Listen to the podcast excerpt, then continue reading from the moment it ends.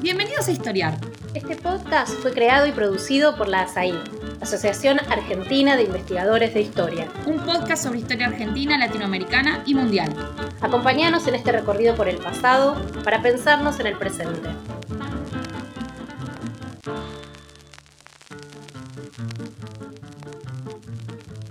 Hola, bienvenidas y bienvenidos a Historiar. Soy Lila Caimari y hoy vamos a conversar sobre catolicismo y revolución. Sobre tiempos de catolicismo revolucionario. Puede sorprender un poco el tema porque estamos acostumbrados a pensar la intervención de la Iglesia Católica en la sociedad moderna en términos más bien de resistencia al cambio, a la educación laica, al divorcio, al aborto, de bloqueos tradicionalistas, para usar una expresión propia de los años 60. Pero a esta imagen podríamos oponer otra, que también es muy conocida, la del compromiso de los católicos con agendas de cambio social, revolucionarias incluso, la de los sacerdotes del tercer mundo, de los curas villeros, por ejemplo. Y en todo caso, ya hace tiempo que hemos aprendido que el mundo católico es disputado, que es muy difícil resumir las posiciones del catolicismo en relación a tal o cual problema del mundo moderno, ¿no? Pues bien, estamos hoy con dos historiadores del catolicismo argentino que se han interesado en un periodo clave en este plano, como es el de los años 60 y 70 del siglo pasado, un momento en el que zonas importantes de la Iglesia no solamente tomaron distancia de aquella imagen tradicionalista, sino que se radicalizaron como nunca antes. Entonces, empiezo presentándolos. Claudia Touris es doctora en Historia por la Universidad de Buenos Aires. Claudia tiene una dilatada trayectoria en temas de religión y política en América Latina. Ha sido organizadora de espacios, ha sido autora de muchos trabajos. Menciono solamente el más importante, que es muy importante, la constelación tercermundista, Catolicismo y Cultura Política en la Argentina, 1955-1976, su libro, fruto que condensa muchos años de investigación, publicado por Biblos el año pasado, 2021. Y estamos también con José Sanca, que es doctor en Historia por la Universidad de San Andrés, investigador del CONICET. José ha publicado mucho sobre catolicismo y cultura católica del siglo XX argentino. Entre numerosas obras individuales y colectivas, menciono solamente sus libros Los intelectuales católicos y el fin de la cristiandad, publicado por Fondo de Cultura Económica, y Cristianos antifascistas, publicado por Siglo XXI. Bueno, Claudia, José, muchísimas gracias por ayudarnos a recorrer hoy las intrincadas preguntas que nos estamos planteando, intrincadas e intensas, ¿no? Sobre todo, además, si recordamos para empezar que cuando se trata de iglesia y de catolicismo, los procesos locales, que ya son de por sí muy complicados, se vinculan a procesos del catolicismo universal, entonces que tenemos que estar permanentemente mirando en diversas escalas, ¿no? Entonces, les propongo que empecemos por un punto de partida local y concreto, que es el del catolicismo de los tardíos años 50. ¿Cómo describirían ustedes ese mundo católico, que es el mundo de la salida del peronismo, ¿no? Recordemos que era una experiencia que había terminado en una crisis gigantesca con la Iglesia. Entonces, ¿qué lecturas se hacen en el mundo católico de la experiencia peronista en esos años y cómo evoluciona en los años posteriores? ¿Qué me pueden decir sobre esto? Claudia. Bueno, gracias Lila por la invitación, un gusto compartir este espacio con José. Bueno, lo primero que se me ocurre decir es que la Iglesia, a partir de esta crisis y de este conflicto con el peronismo, se va a ver ubicada como en la paradoja de, por un lado, estar del lado de los vencedores que encabezaron la Revolución Libertadora, y por otro lado ser muy conscientes de que esto significaba un alejamiento respecto de los sectores populares adherentes al peronismo, ¿no? Y en ese sentido el propio Monseñor Franceschi, director de la revista Criterio, quien había, digamos, celebrado el golpe del 55 y hecho incluso una justificación teológica, digamos, de la resistencia a la tiranía que había significado el peronismo, ponía el acento incluso en que, pese a todas estas arbitrariedades que el peronismo podía haber cometido, había habido un tema de garantizar derechos sociales a las clases trabajadoras y que estos derechos no debían ser quitados, y en ese sentido ahí ya establece como una primera diferenciación con los sectores liberales, ¿no? Por otro lado, otro mundo interesante donde comienza a repensarse la cuestión del peronismo y el lugar de la Iglesia es el trabajo que llevaban a cabo los asesores de la Juventud Obrera Católica, de la JOC, sobre todo hacia fines de los años 40 y principios de los años 50, y donde también allí van a participar figuras que más tarde van a estar relacionadas con este catolicismo social de los años 60 y 70, como el propio Monseñor Angelelli y algunos presbíteros como Miguel Ramondetti, que iban a integrar el movimiento de sacerdotes para el tercer mundo. Y allí, bueno, hay una autocrítica respecto del rol que había tenido la Iglesia y hay una propuesta de elaborar una nueva pastoral, por así decirlo, en una clave más accesible a los sectores trabajadores. Y ellos publican lo que fue un boletín que se llamó Las Notas de la Pastoral Jocista, donde lo que vamos advirtiendo allí es un progresivo acercamiento al peronismo, ¿no? Casi como sin querer, que esa revinculación con las clases trabajadoras lo va llevando a un acercamiento al peronismo y sobre todo bueno, a las posiciones que va asumiendo la CGT en la etapa, digamos, de la proscripción del peronismo. Y una última cosa que diría es lo que yo llamo los relatos de los conversos o los relatos de las conversiones al catolicismo, que vamos a encontrar, ¿no?, escritas a posteriori o ya a comienzos de los años 70, donde figuras como el padre Mujica, en su libro Cristianismo y Peronismo, cuenta cómo se celebró, digamos, la Revolución Libertadora, cómo sonaban las campanas de la Iglesia del Socorro, donde él trabajaba allí como asistente cayiano, y por otro lado, cómo al visitar los conventillos, donde, bueno, también hacía trabajo pastoral, el clima era absolutamente diferente, ¿no? Ahí me parece que, bueno, es una pista de, bueno, lo que empieza a pasar en el mundo del catolicismo con posterioridad a la Revolución Libertadora y la ruptura con el peronismo. Sí, todo indica, pareciera indicar que bastante rápidamente, ¿no?, después de la crisis, los sectores más preocupados por este vínculo social, ¿no?, los católicos sociales de distintas vertientes se distancian, ¿no?, de las posiciones más antiperonistas y tratan de recomponer un puente, algún camino de regreso, ¿verdad, José? Sí, bueno, una alegría estar con Lila y con Claudia compartiendo este espacio. Les agradezco mucho.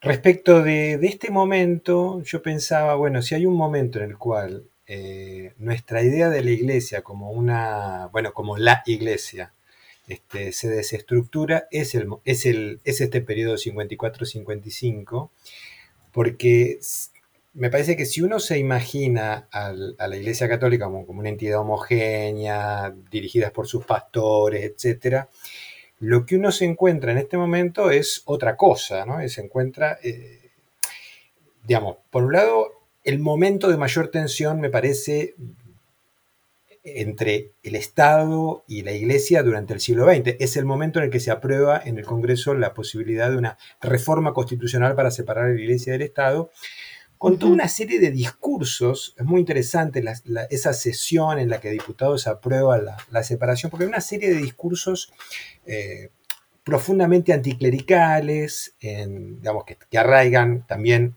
y evidentemente, en el peronismo.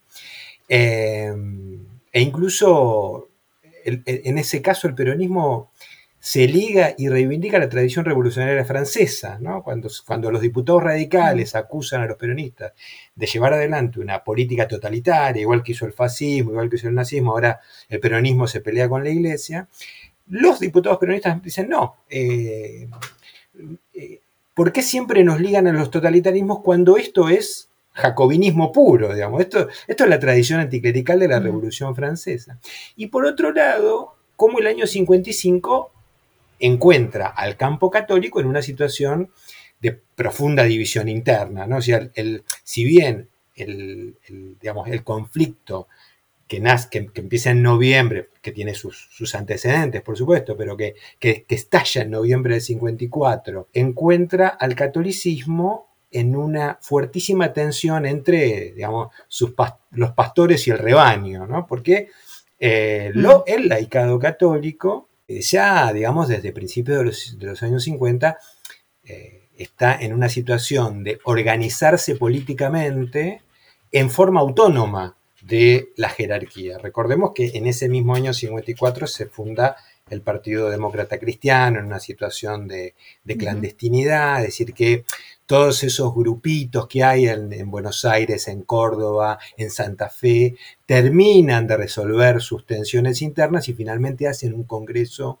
unificador, e incluso los sectores que, digamos, que en los años 30 y 40 han estado más vinculados al nacionalismo, es decir, a los sectores más tradicionalistas, también se organizan en torno a una idea de democracia cristiana. Entonces, bueno, y ni hablar con lo que está pasando en las universidades, porque recordemos también que en las universidades desde principios de los 50 también hay una serie de agrupación de católicos, ¿sí? los humanistas, que han empezado a participar en los centros de estudiantes y que son muy activos en el enfrentamiento con el peronismo en el año 54 y 55, tanto, digamos, dentro de la universidad como por fuera de la universidad. Entonces, me parece que lo que hace también, digamos, como decía Claudia, el año 55 es, poner al descubierto estas tensiones internas que han estado latentes durante los años peronistas y que a partir del año 55, en buena medida se hacen públicas, ¿no? Porque también muchísimos de estos sectores van también a reprocharle. Recordemos la salida de Copelo, ¿no? Que prácticamente se tiene que exiliar en Roma. El cardenal Copelo, ¿no? Sí, el cardenal Copelo, sí. Que se tiene que ir por esto de intentar atemperar el conflicto hasta último momento, ¿no? Y esa recomposición también me parece que se da porque hay, entre el año 55, 56, 57, también hay muchos ataques anticlericales a iglesias de Buenos Aires y del interior. Yo encontré en la Secretaría de Culto muchos expedientes sobre ataques a iglesias, y me parece que eso evidentemente repercutió en un sector de la jerarquía que, como decía Claudia, cuando ve la foto del 55 y se da cuenta quiénes aparecen en esa foto con los vencedores del 55, el Partido Comunista, el liberalismo, digamos, los partidos tradicionales, la Unión Cívica, digamos, la universidad reformista, esa foto no es una foto que, personajes como al futuro, al obispo cajiano le pueda caer bien, o a Plaza, ¿no? Que sí, al poco tiempo, ya para el 59-60, creo que hace hay un acto en la provincia de Buenos Aires y Plaza dice, bueno, nosotros nunca estuvimos peleados con el peronismo. No, ahí hay un acto, claro, de reconciliación. Comienza pública entre algún sector del camino de regreso, ¿no? Entonces, es interesante que esta coyuntura de estas búsquedas, ¿no? de reconciliación con el peronismo, con el pueblo peronista, etcétera, por parte de tantos católicos con preocupaciones sociales, coincida a la vez con un contexto de la Iglesia Universal, ¿no? Que está experimentando una suerte de movimiento tectónico de enormes consecuencias, ¿no? Entonces, ¿por qué se reactualiza en este momento toda esta cuestión del vínculo entre la Iglesia, la modernidad, y qué rasgos adquiere este problema en el contexto argentino? Sí, yo creo que bueno, acá hay un conjunto de factores, algunos podríamos decir que son de índole tal vez más externas, que son empujados por la nueva realidad del mundo con posterioridad a la Segunda Guerra Mundial, cómo se reconfigura el poder, ¿no? Y el repartimiento en cierta forma entre las potencias occidentales y el bloque que va a estar bajo la égida de la Unión Soviética.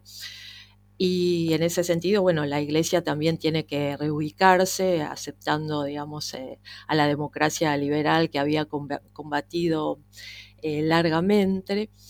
Y por otro lado, a nivel interno, digamos, la Iglesia también venía experimentando ya, como señaló José, desde los años 50, una serie de inquietudes, ¿no? A través de lo que había sido el surgimiento del humanismo cristiano en las universidades, el pensamiento de Maritain, ¿no? Que va a ser un intelectual que además dialoga intensamente, digamos, con figuras como Pablo VI, en este contexto donde justamente la convocatoria del Concilio Vaticano II va a ser, sin lugar a duda, para el catolicismo contemporáneo del siglo XX su acontecimiento más importante, no solo por sus repercusiones internas, sino, digamos, por su proyección social y política, y cómo se va a repensar la relación de la Iglesia con ese mundo moderno y cómo se va a tratar desde ciertos sectores del catolicismo más proclives al cambio, poder cerrar un poco esta gran brecha, ¿no? Que durante tanto tiempo había separado a la Iglesia del mundo moderno, de la sociedad secularizada.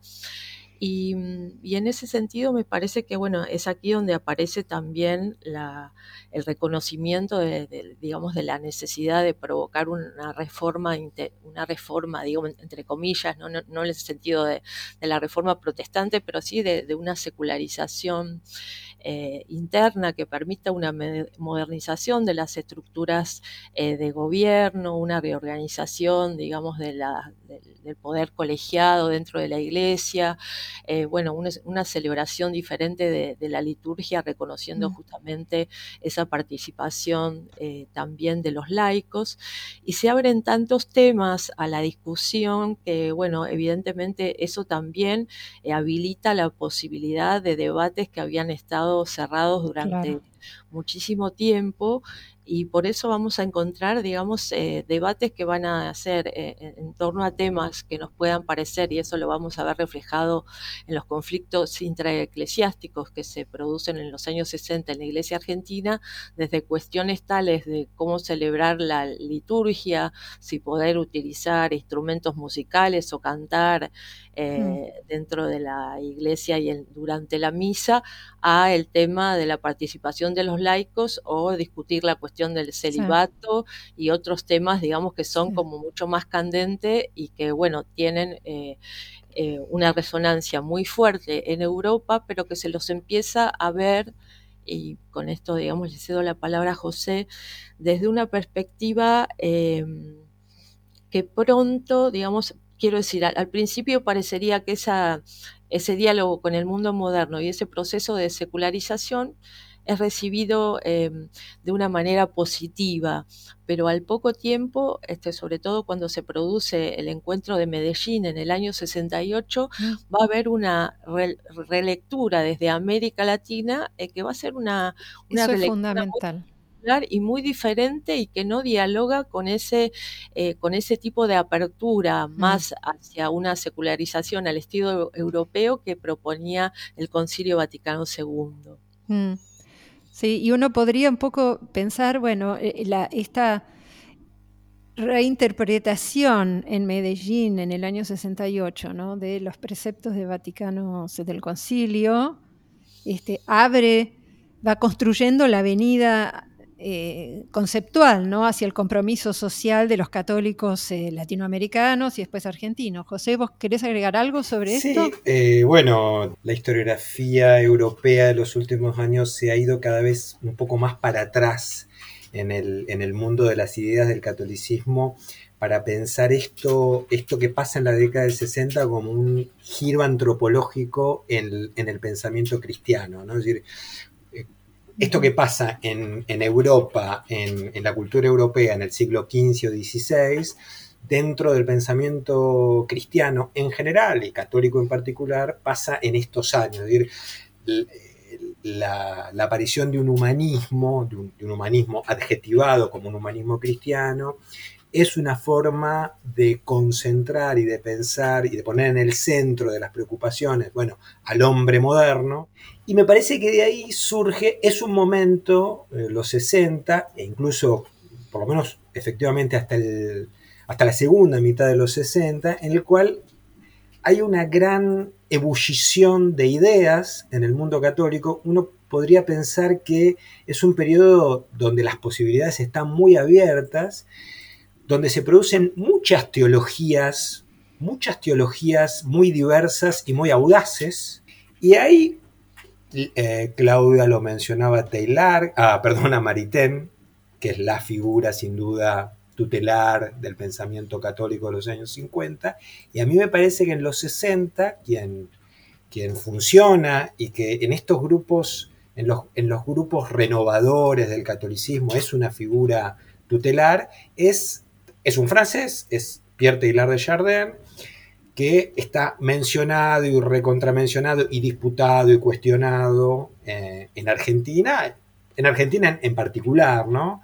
En Europa, en Argentina, porque me parece que justamente la figura de este jesuita, que al mismo tiempo es un paleontólogo, es muy interesante porque él muere en el 55 y la apropiación que se hace en Argentina de sus ideas, de sus textos, es difícil no encontrar en una publicación católica de los años 60 la mención a favor o en contra de Teilhard.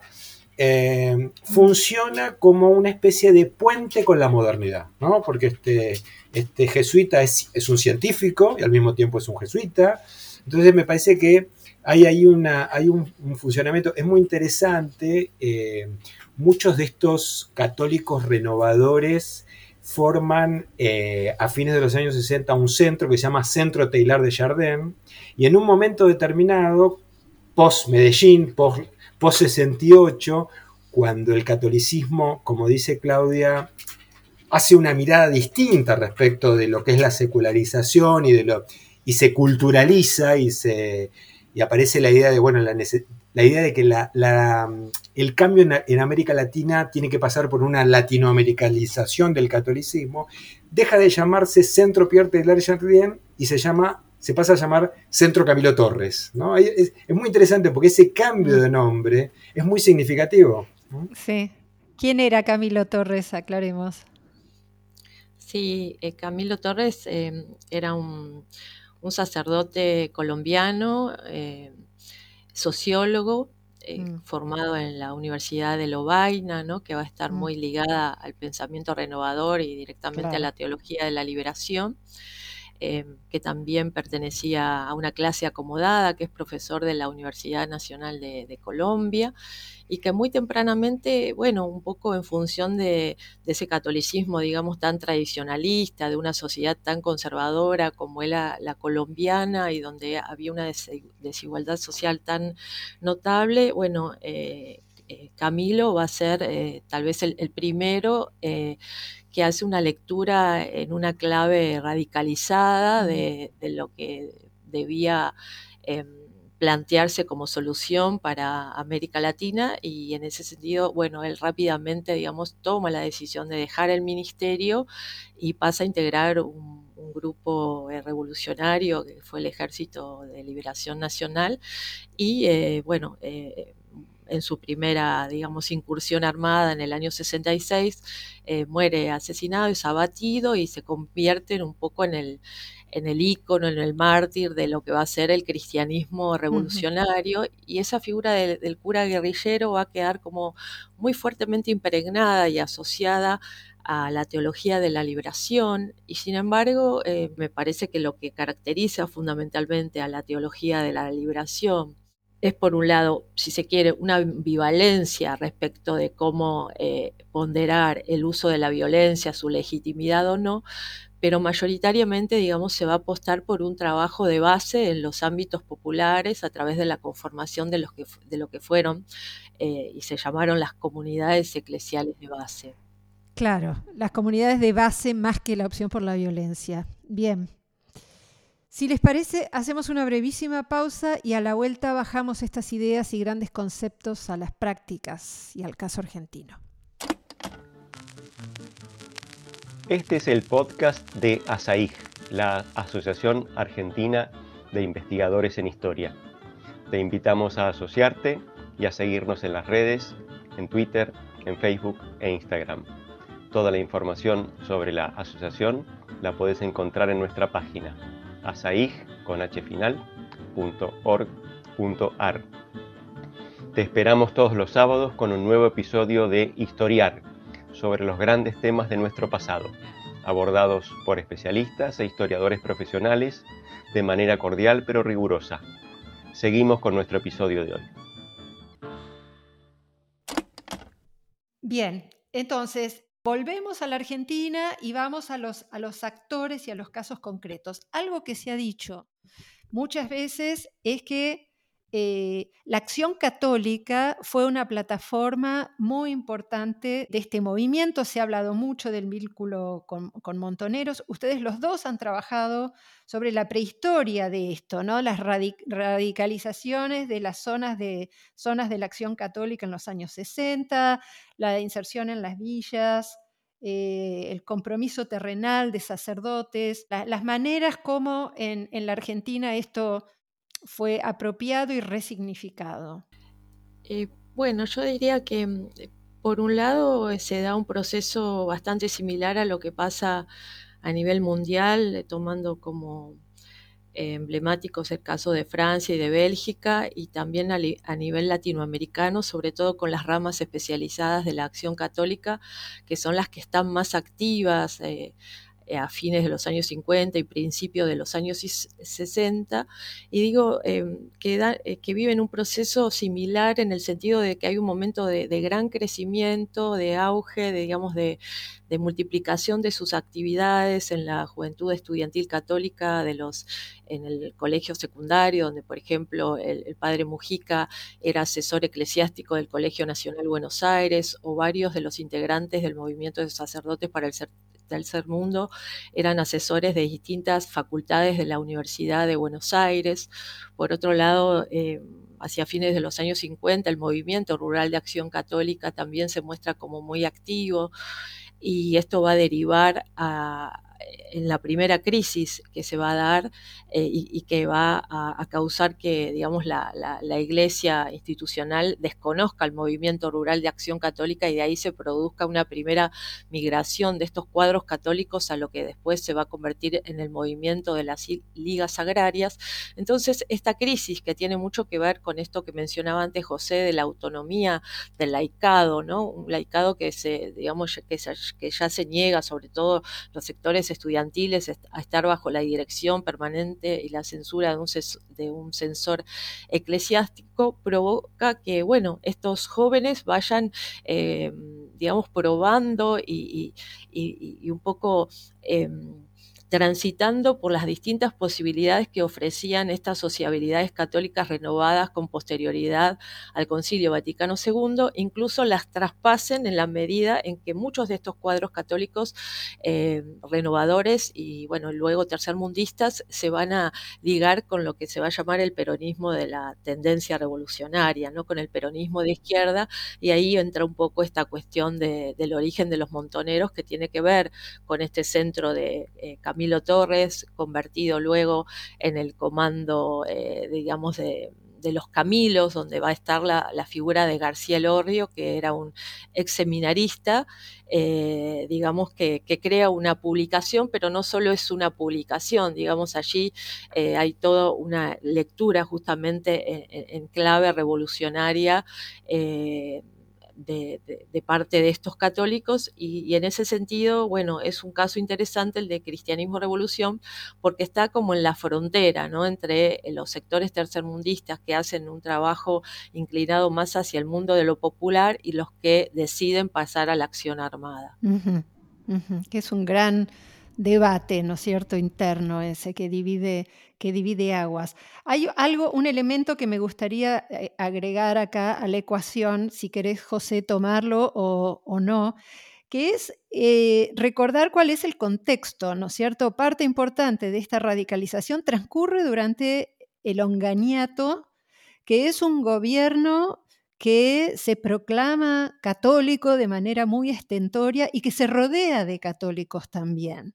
Sí, es muy paradójico porque efectivamente el gobierno de Onganía se presenta como un gobierno católico, es el gobierno que termina de sellar el acuerdo con la Santa Sede en el año 66, que resuelve los vínculos entre el Estado y Roma después de 150 años, y al mismo tiempo es un gobierno muy resistido por parte de este sector más contestatario del clero y del laicado. No solamente de los sectores contestatarios, por supuesto, de los sectores contestatarios del clero es muy fuerte, pero incluso sectores que han sido muy moderados e incluso que han visto con simpatía la llegada de un gobierno como el de Onganía, como la revista Criterio, también empiezan a editorializar en contra del gobierno de Onganía. Lo que pasa en la universidad, ¿no? La intervención, la famosa Noche de los Bastones Largos del año 66, encuentra a esa intervención con una conducción de la universidad de católicos, porque recordemos que la universidad estaba controlada por los humanistas desde el año 62, que habían logrado controlar la Universidad de Buenos Aires. Entonces, para muchos de estos sectores moderados que creían en la posibilidad de una reforma social a través de un sistema democrático, incluso de un sistema democrático con las falencias que tenía la democracia argentina entre el 55 y el 66, el golpe de Estado es un gran masazo, especialmente estos humanistas que están dentro de la universidad sienten que esa idea que ellos tenían de poder, de que la universidad fuera una especie de mecanismo o vía para el desarrollo, en un contexto democrático entra en crisis. Y a medida que el gobierno de Onganía avance, se van a ir sumando malos entendidos, por decirlo de una manera, más o menos moderada, y es que los gestos de Onganía hacia la iglesia son gestos que esta iglesia en plena ebullición, ¿no? Es este periodo 1965-1970, entre que termina el concilio y, digamos, el secuestro de Aramburu, el surgimiento de Montoneros, es sin duda un periodo de gran ebullición dentro del catolicismo. Y todos estos gestos que hace Onganía hacia la iglesia son gestos que estos curas, que incluso muchos de ellos también han recibido a Onganía con cierta expectativa, muchos sectores estudiantiles también renovadores, el integralismo en Córdoba, los ateneístas en Santa Fe, han visto con cierta expectativa un gobierno que parecía poder llevar adelante un proceso de desarrollo.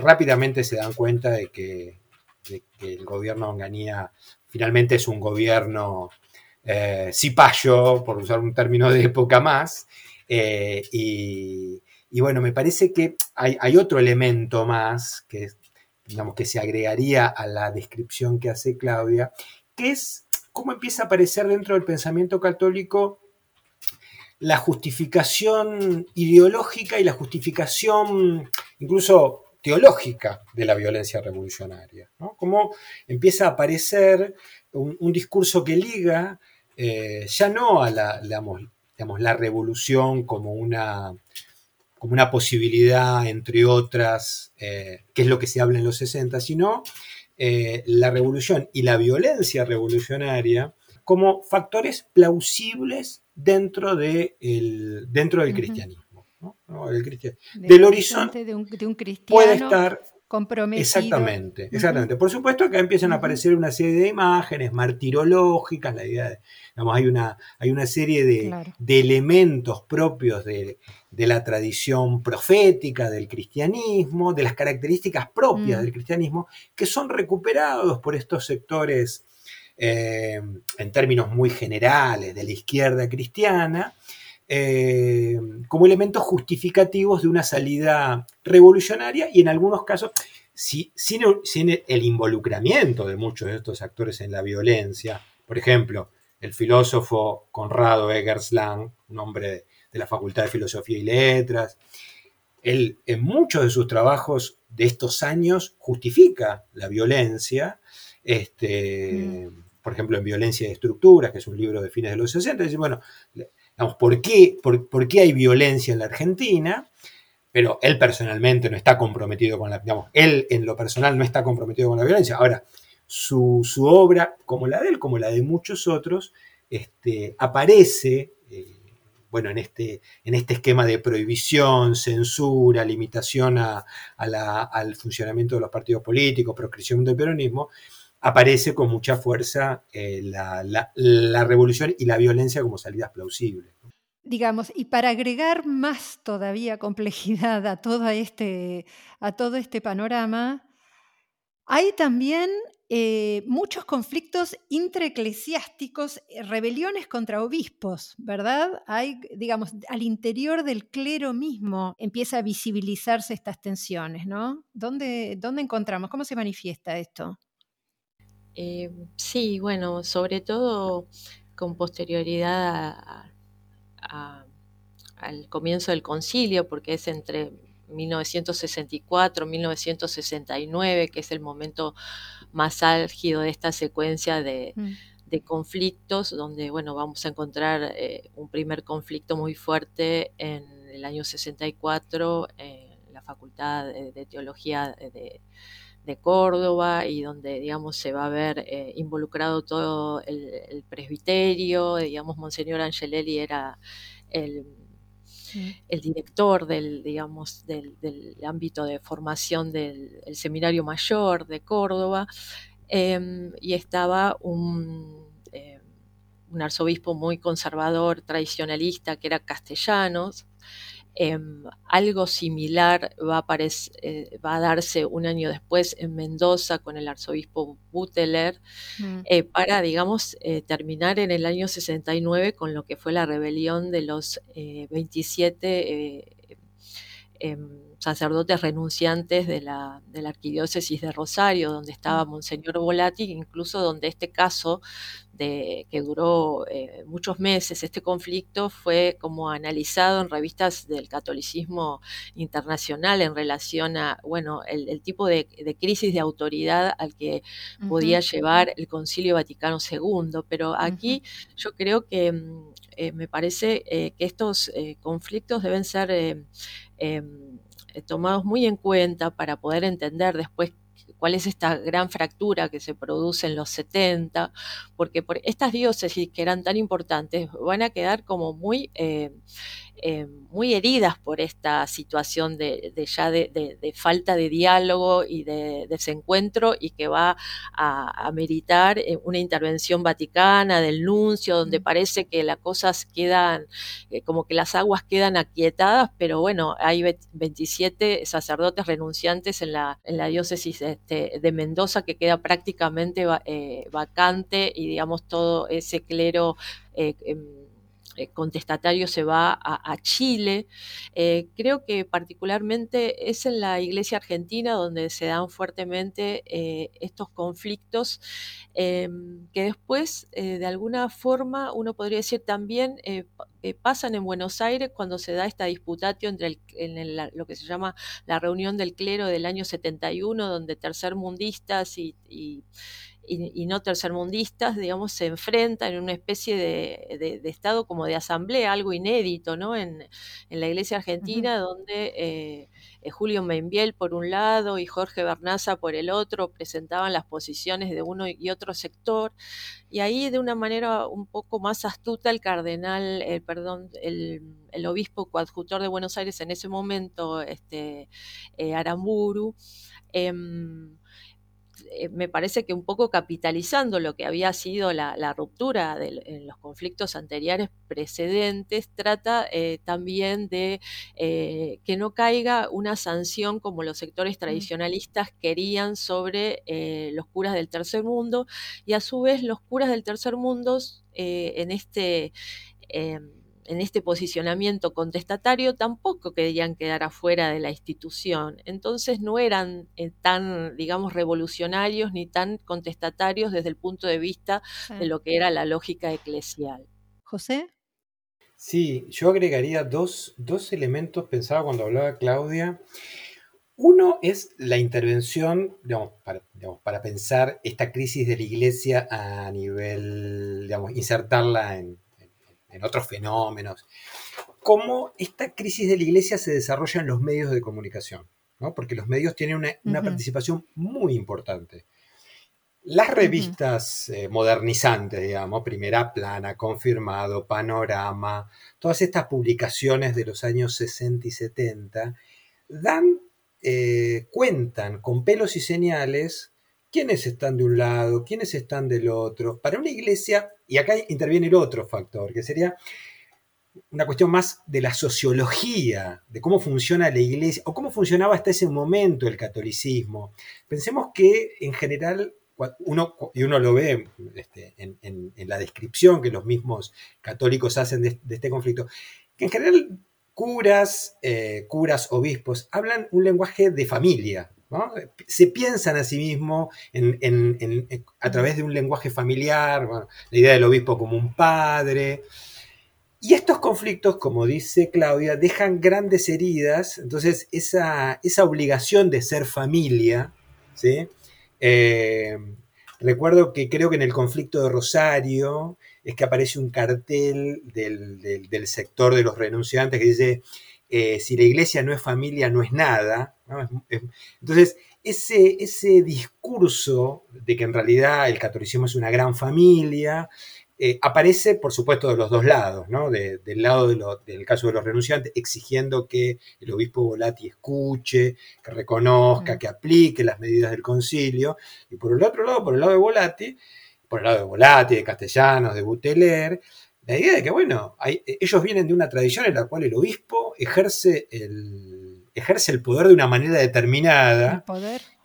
El poder y la autoridad de una manera determinada. Y creo que esa recomposición de la autoridad que se va a dar en los años 70, porque finalmente los obispos siguen siendo obispos, la iglesia sigue siendo iglesia, porque en los 60 también aparece una pregunta sobre qué tienen que hacer los sacerdotes, ¿no? Esto que decíamos, si tienen que ser célibes, si no tienen que ser célibes, si tienen que andar con sotana, con clergyman, si se pueden casar o no. Aparecen las ciencias sociales también, ¿no? Muchos de estos curas, como en el caso de Camilo, son sociólogos. Entonces empiezan a hacer encuestas, ¿no? Empiezan a preguntarle a la sociedad, ¿qué tipo de cura quieren? ¿No? Ahí hay como una inversión de la relación con los fieles, ¿no? Una inversión que para figuras como Castellanos, como Volati, como Buteler, es una inversión imposible, Los fieles están para escuchar y los curas para obedecer. Entonces acá hay un cambio muy, muy fuerte en las relaciones de autoridad al interior de la iglesia. Claro.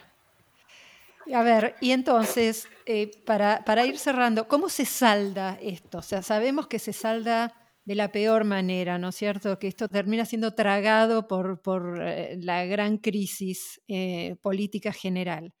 Bueno, creo que el cierre nos lleva, a lo que fue un poco la noche más oscura en términos políticos uh-huh. y a todo nivel de la historia argentina contemporánea, que es la dictadura del 76, y que también un sector de la iglesia, de la jerarquía, que apoya ese golpe, como lo había hecho con el del 66, legitimara teológicamente la represión en una clave de guerra justa, uh-huh, y de justificar esa aniquilación del adversario, a pesar de que, ese adversario también se reconocía a sí mismo dentro de un linaje creyente que no era el del tradicionalismo católico, sino el de... La teología de la liberación o la teología, uh-huh, del pueblo, de la que hablamos poco, pero que va a ser una de las grandes singularidades que tiene el caso argentino con relación a la identificación del pueblo de Dios con el pueblo peronista, es decir, una asimilación de lo teológico subsumido en lo político, si se quiere, uh-huh, y entonces, en cierta forma, también esta dictadura, puede leerse en una clave de guerra, entre comillas, entre católicos, ¿no? De dos bandos que comienzan a definirse como enemigos mortales. Sí, José. Bueno, en mi opinión, en realidad esa crisis no se cierra, ¿no? Es como... una situación que se reactualiza a lo largo de los años, pero esa crisis que se abre en la década del 60 tiene que ver con la posibilidad de que haya cambios en la Iglesia, ¿no? Entonces, cuando se abre esa puerta de los cambios al interior de la Iglesia y el catolicismo, la pregunta es, ¿qué puede cambiar y qué no puede cambiar? Y eso es lo que me parece que ha quedado abierto durante estos, más de 60 años. Si uno tomara dos momentos, ¿no? El momento Medellín, la reunión del 68 de la CELAM, la segunda reunión de la CELAM, y el momento Puebla, la tercera reunión en 1979, uno ve un proceso, por un lado, represivo interno dentro de la Iglesia, es decir, cómo la acción de distintos sectores en el catolicismo latinoamericano tienden a limitar a los grupos más contestatarios, más revolucionarios, y al mismo tiempo se produce algo que es externo, por supuesto, a la Iglesia, o que abarca a la Iglesia y al catolicismo, pero que lo excede, y es el reflujo internacional del proceso revolucionario. Esto que sucede a fines de los 70, y es que es la revolución la que cae como concepto. Es cierto que esa autoridad que es cuestionada, que esa autoridad religiosa que es cuestionada a lo largo de los años 60, se reconfigura en los años 70 y se reconfigura particularmente con la llegada de Juan Pablo II a fines de los años 70 al trono de Pedro. Y también se reconfigura de una manera violenta y autoritaria con la llegada de la dictadura militar en 1976, que va a tener un efecto disciplinador en la Iglesia Católica muy, muy fuerte, y que va a, de alguna manera, resolver por la vía de la violencia los conflictos que se han desarrollado entre sacerdotes y obispos, entre progresistas y conservadores. Ahora, la pregunta sobre cuál es el lugar de los sacerdotes, cuál es el lugar de los obispos, cuál es en general el lugar de la Iglesia Católica en el mundo moderno, sigue abierto, porque, entre otras cosas, esa modernidad a la que persigue la Iglesia y el catolicismo en particular, ese espíritu modernizador de los años 60, se encuentra en los años 70 con una crisis de los valores modernos. Es decir, esa aspiración a ser modernos se encuentra con un problema, y es que Occidente ha entrado en un periodo de crítica a la modernidad. Entonces, la pregunta es, ¿para qué ser modernos en una sociedad posmoderna? Creo que esa crisis también queda abierta, y esa apertura de la crisis, o ese no cierre de la crisis, se expresa, tanto en la renuncia de Benedicto hace poquitos años, como en la llegada de Jorge Bergoglio al trono de Pedro.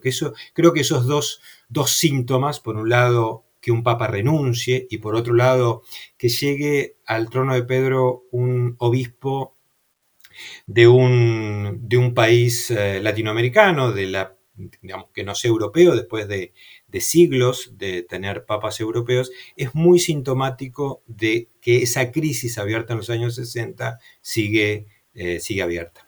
Uh-huh. Claudia, sí. para cerrar.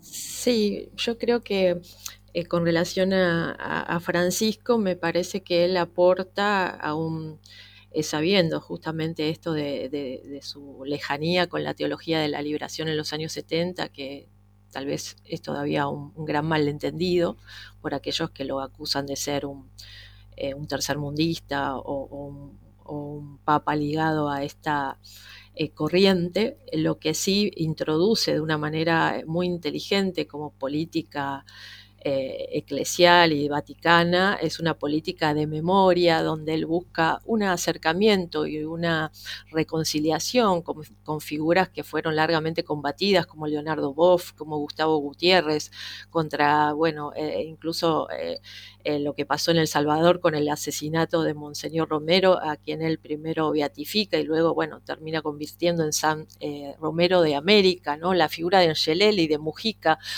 todo ese cuadro, si se quiere, martirológico, donde él muy astutamente, lo incorpora al canon oficial de la Iglesia Católica, una vez que esas figuras ya han dejado largamente de ser incómodas y contestatarias dentro de una institución que ahora puede, dialogar con ellos desde otro lugar. Claro. Bueno, perfecto. Entonces, el cierre sobre el Papa Francisco. Les agradezco muchísimo a los dos habernos acompañado en este recorrido tan difícil y tan complejo y tan cargado efectivamente de reverberaciones en el presente. Gracias a ustedes por acompañarnos también, por estar ahí, y nos volvemos a encontrar en una semana para otro episodio de Historiar. Hasta la próxima.